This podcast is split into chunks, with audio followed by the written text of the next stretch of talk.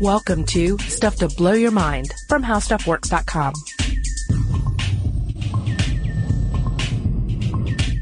Hey, welcome to Stuff to Blow Your Mind. My name is Robert Lamb. And I'm Julie Douglas. And uh, with us today is a platypus. Well, I mean, not really physically in the studio because that would be kind of terrifying and weird, a little cute. Yeah, but uh, we'd probably be submerged in a little bit of water or marshy area. Yeah, I might be stung with a, a vile poison. We, there, various things could happen. Yeah. And that's why they're not allowed in the office. But the platypus is Anymore. with us in spirit. Yes. Yeah, absolutely. It is here, and it, it, it wants us to represent, in case you're wondering, why platypus? Yeah, it's sort of, I know, the, the Rodney Dangerfield of the animal kingdom. It doesn't get much respect. People kind of make fun of it. Um, and we should probably talk about why this, well, this, this poor guy, gal doesn't get the respect it deserves. It's interesting you say that, though, because there was a time before all these facts that we're about to discuss came out when the platypus was really revered. For instance, um, William Wordsworth originally wrote, "I wandered lonely as a cloud that floats on high o'er vales and hills, when all at once I saw a crowd, a host of golden platypodes." You know, that was the original lyric. Then he changed it to daffodils. Likewise, William Blake, "Platypus, platypus burning bright in the forest of the night. What immortal hand or eye could frame thy fearful symmetry?" Then he changed it to tiger because uh, all this stuff came out about the platypus, and people were like, whoa, I'm going to distance myself from that. Mm-hmm. Nicely done, Roberto. Yeah, I'm you not had e- me for a second. I was like, I don't read it. I do not remember that. Yeah. Yeah. Happened again with Duran Duran's "Hungry Like the Platypus," but that's that's a different era. That's so much sexier than Wolf. I don't know why they didn't go with that. I guess that's it. We're kind of underscoring a point here that that it doesn't exactly um take a rock star approach, this platypus, when you look at it. Yeah, I mean, on one level they are kind of cute, but uh you know, we're talking about a mammal, mm-hmm. a carnivore. You've all seen pictures of it. Uh the accompanying blog post for this uh podcast will have a picture of a platypus for your amusement in case you forget what they look like. Uh tend to be about fifteen inches long. Tail's about fifteen inches, and the tail is looks like that of a beaver. They appear to have a duck's bill and a duck's webbed feet. Mm-hmm. They kind of have a furry otter's body. So they they look, I've I've heard it mentioned that they look like an animal that was built by committee. You know, yeah. it's uh, it, they look kind of like a Frankenstein creature. Yeah, yeah, built out of spare parts. Right. And actually, it, um, it, it it is a weird looking creature, but it also genetically is a weird creature, and we'll talk about this a little bit more. Um, but it's also kind of exciting because it's it's uh it's given us a little bit more insight into evolution and uh perhaps how we even evolved as humans. Um, but I do want to mention that uh it, it is it is the proper name is duck-billed platypus, because yeah, okay. there is actually a beetle that's called a platypus. So they had to kind of go back when they were. Uh, that's crazy, because that's kind of like having to call the Ghostbusters cartoon the real Ghostbusters, because there was an older Ghostbusters cartoon with a gorilla in yeah. it. Yeah.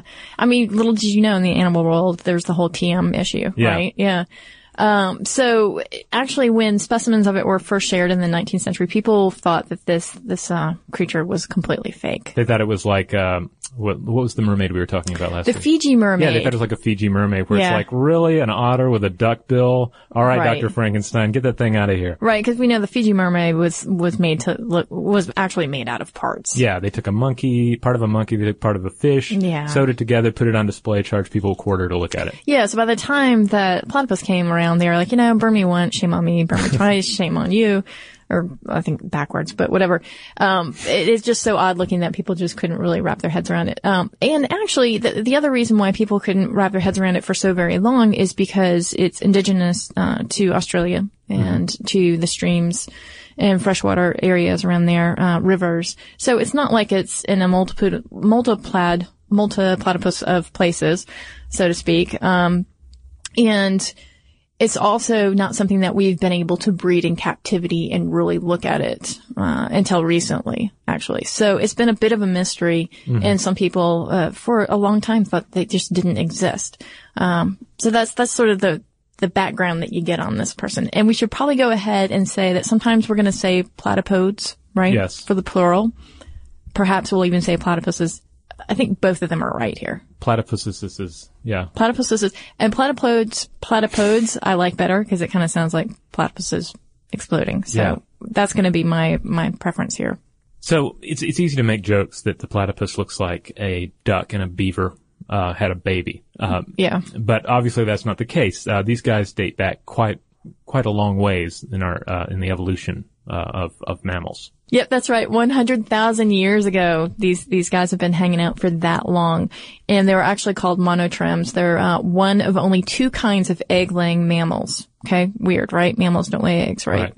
Right. Um, and the the duck-billed platypus is one, and the echidna, echidna, I believe, echidna is a spiny anteater, yeah, so that's the echidna? Other one. I'll go with that. Echidna. Echidna? Ech- Yeah. Let's go with spiny anteater. Spiny, spiny anteater, yeah. Yeah, yeah. And it's actually thought that they've, they've been successful as a group, this tiny group, right, um, in their survival because they can take to the water to escape danger from the land-loving predators. So, small group of, of uh, egg-laying mammals here, and also huge anomaly. Like, yeah. it's almost, it's sort of a question mark even to call them a mammal. Of course, they, they are classified as a mammal, but that, again, is one of the reasons why they're so odd. Yeah, because genetically they draw from toolboxes of uh, genetic toolboxes of other species. Yeah, that's right. Uh, they're called the bridge animal. Yeah. And uh, this is from Scientific American. It's an article called What's Our Connection to the Platypus? And again, they call it the bridge animal between non-mammals and birds and reptiles. And the article points to the platypus as a clue as to how mammals, birds, and reptiles evolved from a common ancestor three hundred fifteen million years ago.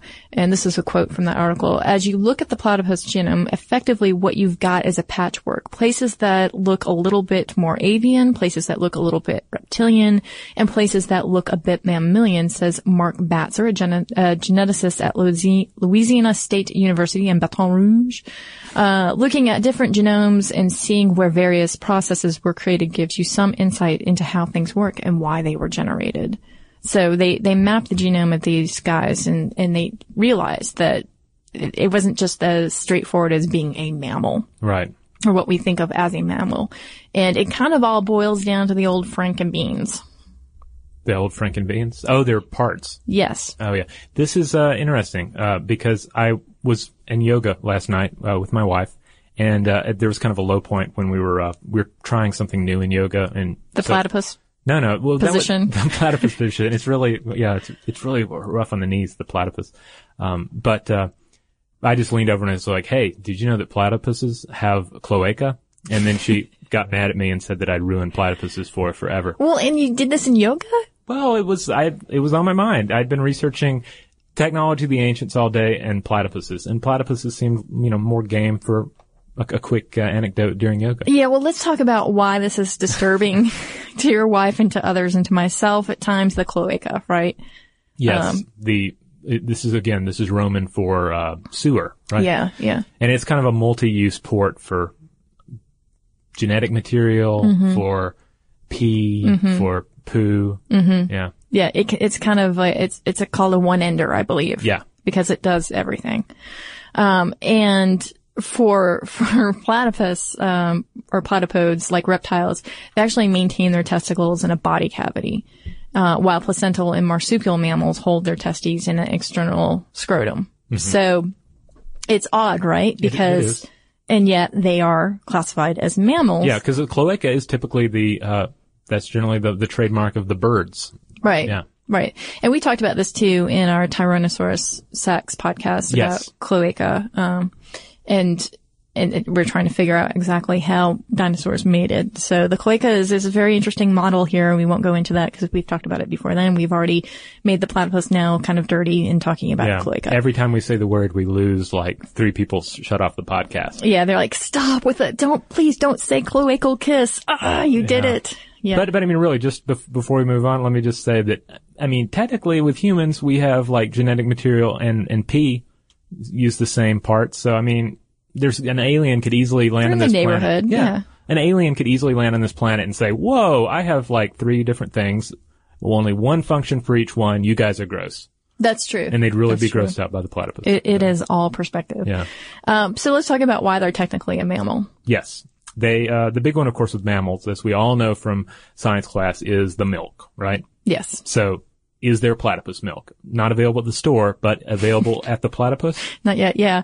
Uh, mammary glands actually secrete milk in collective grooves on their abdomens, and then the baby platypuses lap it up. But they're not quite nipples, though. They're not nipples, and, um, and I was actually watching the um, the documentary that you recommended, the The Life of Mammals, in oh, yeah. which Sir Richard yeah. Attenborough narrates it, and he says it oozes out, which I thought, like, that's so much better than than you know it just gets collected in grooves. Like somehow uh-huh. that just, even if I say it in my own accent, it oozes out. That you get a better idea of how this is working. I can picture him now in boots chasing him. Platypus around a swamp. Tell me about it. It, yeah, that's what he was doing, disturbing a nest, looking yeah. inside, getting excited about the oozing. And uh, another reason why they're mammals is that they're hairy. Yeah. Right?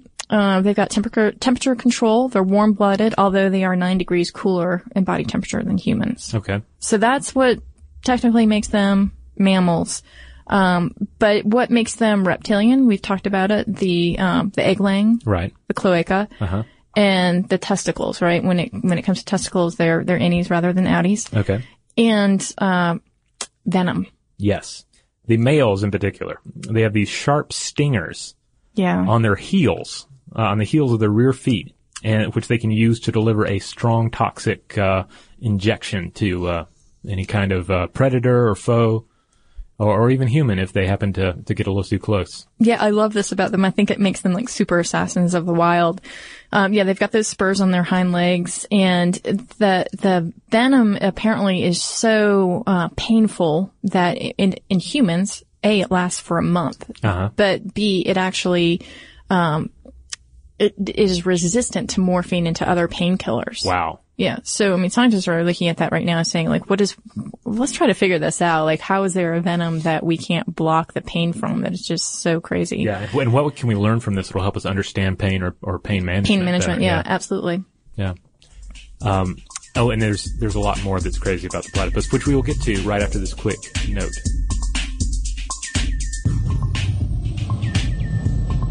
This presentation is brought to you by Intel, sponsors of Tomorrow. And we're back with the platypus.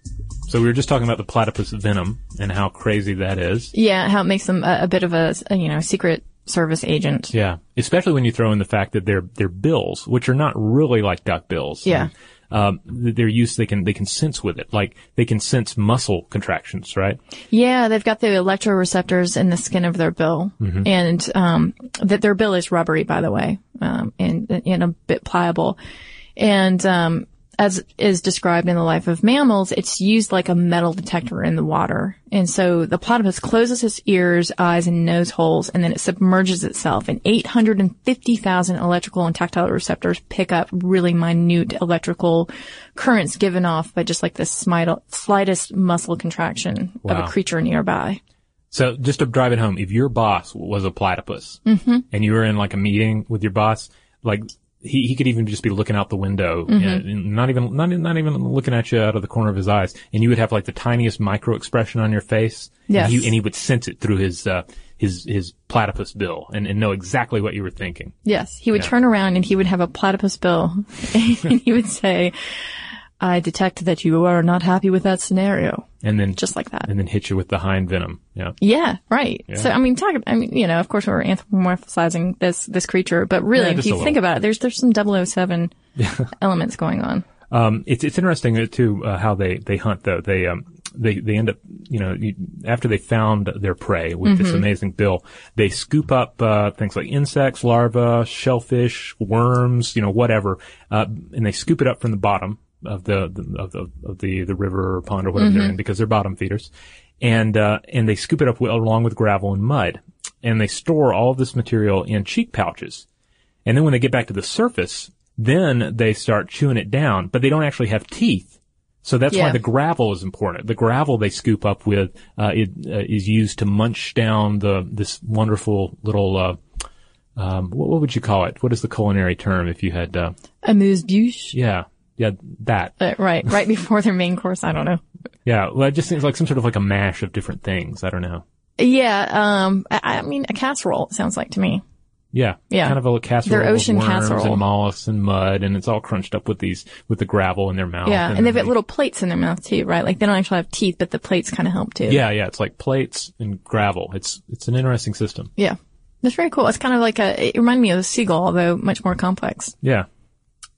Uh, which brings us to birds, right? Like, why why again are they um, genetically expressing genes that come from birds? This is another thing that's confounding scientists. And um, and what they have found is the distinctly bird-like sex chromosomes, and this was a discovery published in Nature magazine in two thousand four.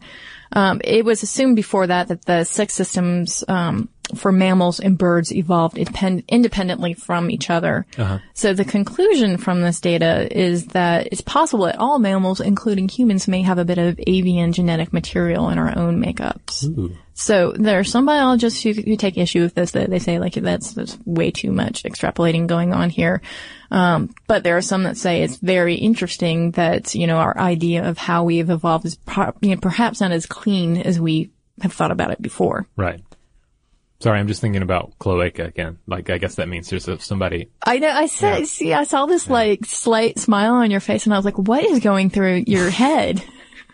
No, I was just thinking about, you know, it's like if, if as humans continue to uh, to evolve, if we allow ourselves to to evolve in any way that's not shaped by our own uh, designs for ourselves, um, could we conceivably draw back to some of these older? Uh, Uh, you know, are you suggesting that if we wanted to, we could have clo- like we could create cloacas? Oh, I'm I'm I'm pretty sure, given sufficient technology, we could reach the point where humans could have cloaca if they wanted them, which I hope they wouldn't. But I'm also wondering, like, how much would our given natural evolution? How much? Uh, I don't know. I just I no. need a uh, I need a brain a brain scrub now. Okay, I gotta Sorry. get that out of my head.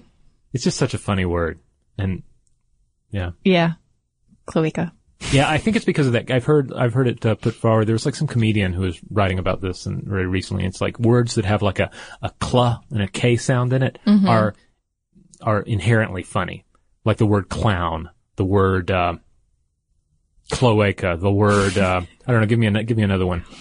Kegel, but that's not even, that's just that's, funny for yeah, different reasons. But that's, that's a, it's a funny word. It's funny in and of itself. Yeah. So. I don't know. I feel like we're at the end of our platypus uh, podcast. Are you, are you thinking? I'm thinking now so that we've too. devolved into trying to find the cloacal-like words. Yeah. So, I mean, that's a basic overview of the, of, of the platypus and why it is a unique, not only a unique animal and a funny-looking animal, but also a, an, an important animal and uh, and one that's worthy of continued study. Yeah, and it's still a mystery, right? Yeah. They still are trying to figure out why this genetic material is showing up. What does it mean, again, in, in the in the bigger context for humans in terms of what we're made up of? Um, you know, I, I have bird-like behavior sometimes. I have to wonder if I've got some genetic exp- expressions going on there. I like worms. We must have some listener mail, I'm we sure. We do have some there. listener mail. We have uh, we received quite a bit uh, from our um, recent uh, podcast titled "Is Mathematics a Human Discovery or Human Invention?" Uh, uh, which is cool because that was a really fun one to put together. Yeah. Uh, and uh, and we you know we won't be able to read everything we received, but I wanted to just touch on a few.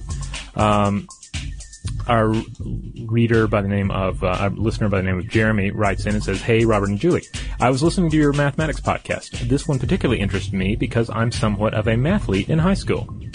That's, that's awesome. I don't think either of us were mathletes. No. Mm-mm. Uh, anyway, when you mentioned, uh, Gödel's first, uh, incompleteness theorem, it struck me as a kind, is kind of funny because it reminded me of Douglas Adams' Hitchhiker's Guide to the Galaxy. I've read the six-book trilogy a few times, and one quote has always stood out to me. "There is a theory which states that if ever anyone discovers exactly what the universe is for and why it is there, it will instantly disappear and replace, be replaced by something even more bizarrely inexplicable. There is another theory which states that this has already happened." So, uh, Jeremy goes on to add, "I'd have to agree with Gödel's theorem. We'll never fully grasp everything that's out there. Think of things like this. Uh, some, some discovered cells in plants. Uh, eventually they discovered, uh, the cells were made up of smaller parts like, uh, mitochondria and D N A. Later it was discovered that these smaller pieces were made up of molecules, and the molecules were made up of atoms. The atoms had n- neutrons, protons, and electrons, and now all of these are made up of quarks, neutrinos, and so forth and so on. That's all. Keep up the great work. Love the podcast." So that was uh, quarks, neutrinos. Yeah. That's all. Yeah. I love that. Well, he, t- he took us to the edge of human understanding. I know, you know I know. That's how he kind of mind cracked us and yeah. then just left us there. Oh, he's a mathlete. What do you expect? Yeah, I know. Yeah, they're they're intense. Uh, we also heard from Leanna. Leanna writes in, "Hey, Robert and Julie, I wanted you to know that I enjoyed your math podcast. I was an English major, uh, who was a was math phobic. Now we're talking. These are, this is more like yeah. our people. When I was in high school and college, uh, but in recent years, I've discovered that I'm fascinated by the ideas in higher mathematics and science. I think it's because I discovered the patterns shown in things like uh, Fibonacci numbers and fractals. Last December, our office was picking out calendars for the coming year, and I really had trouble deciding what I wanted to get.